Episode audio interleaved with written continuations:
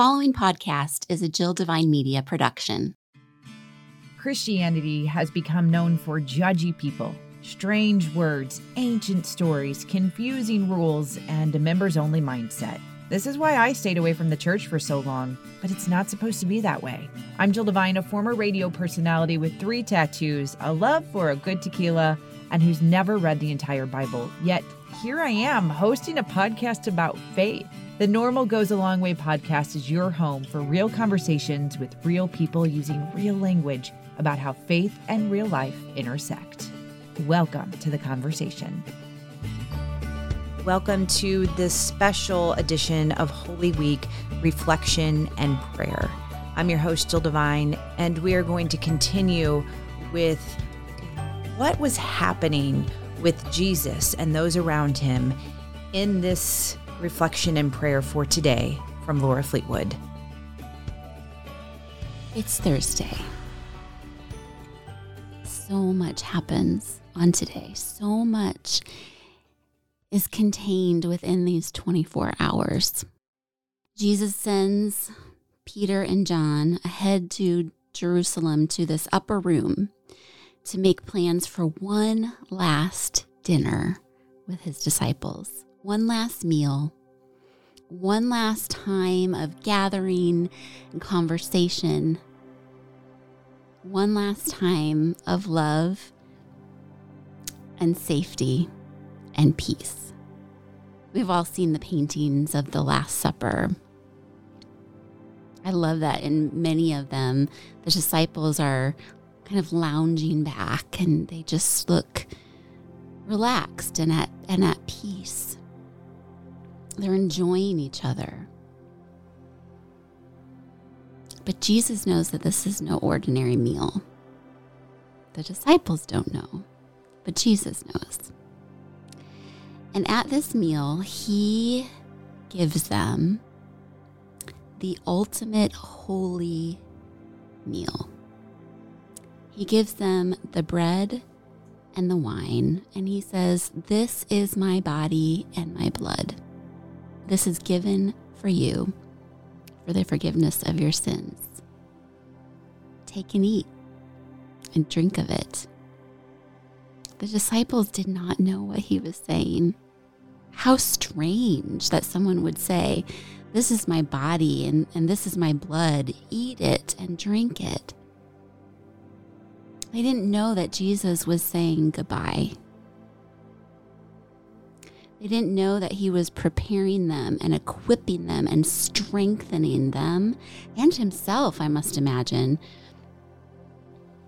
for the horror of what was to come. They didn't know that he was instituting this meal that would continue to be offered and accepted throughout the ages to come. That Jesus body and blood would indeed be present in the bread and the wine of the future of all of the people of God who would believe and would be strengthened by it. We get to take communion tonight at Maundy Thursday service. And it's a beautiful time to reflect on the amazing grace that Jesus provides for us through his very body and his very blood. But what most impacts me about Maundy Thursday is what happens after the meal. What happens when Jesus goes with just a few of his most trusted disciples to the Garden of Gethsemane. And we see for the first time the anguish that Jesus felt about what was to come. He asks his friends to stand guard. He knew that people were coming for him, and he needed some time alone with his father. Because this is the truth Jesus did not want to die. Have you ever thought about that? For in that garden, he laid face down on the ground.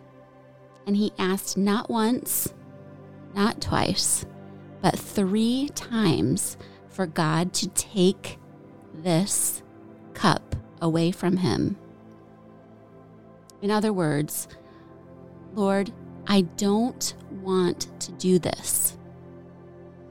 Is there any other way? He asks. If there is any other way, don't let this happen. I don't want to die. Scripture says that he sweat drops of that were like blood. If you experience anxiety like I do, this is when you know that Jesus understands. The flood of fear that rushes through your body, the anxiety that causes you to fall flat on the ground and cry that this would not happen. Jesus felt it all. He did not want to die. And yet, at the end, he says, But thy will be done. Dear Heavenly Father, what an extraordinary Son you sent to be our Savior.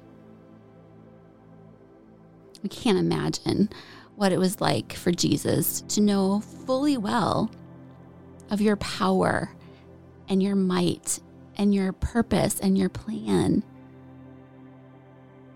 And to also know that it was going to cause him so much pain and so much suffering.